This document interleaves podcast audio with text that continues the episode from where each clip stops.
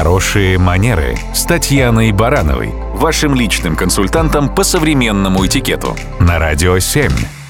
Здравствуйте. Думаю, многие знают или интуитивно понимают, что в рабочем коллективе люди подбираются прежде всего по профессиональному критерию, а не по принципу личностной совместимости. То есть не исключены ситуации, когда два отличных профессионала никак не могут найти общий язык. Это печально не только с общечеловеческой точки зрения, но и потому, что такое поведение может крайне негативно влиять на рабочие процессы. Нашла, как говорится, коса на камень, и все тут. Но давайте попробуем посмотреть на ситуацию под другим углом. Напомню, что речь идет не о дружеской компании, а о рабочем коллективе. Здесь у сотрудников нет обязательства дружить и любить друг друга.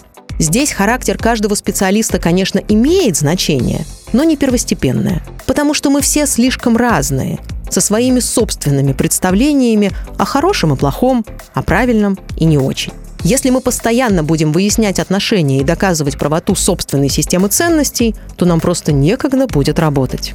Лучше принять тот факт, что так бывает, когда один сотрудник посвящает работе все свое свободное время и всей душой радеет за результаты компании, а его коллега никогда не задерживается на работе и вообще не сильно похож на трудоголика.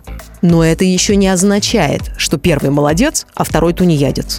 Возможно, эффективность труда второго не ниже, а то и выше, чем у первого. Просто он выстроил свою схему работы и рабочий график совершенно иным образом. Или у этих сотрудников отличаются жизненные приоритеты. У одного на первом месте семья, а у второго – работа. Так что можно не одобрять стиль работы коллеги и в целом не испытывать к нему сильной любви.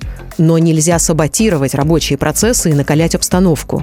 Вместо этого всегда можно договориться о том, как не подводить и не раздражать друг друга. Это и есть хорошие манеры. Радио 7.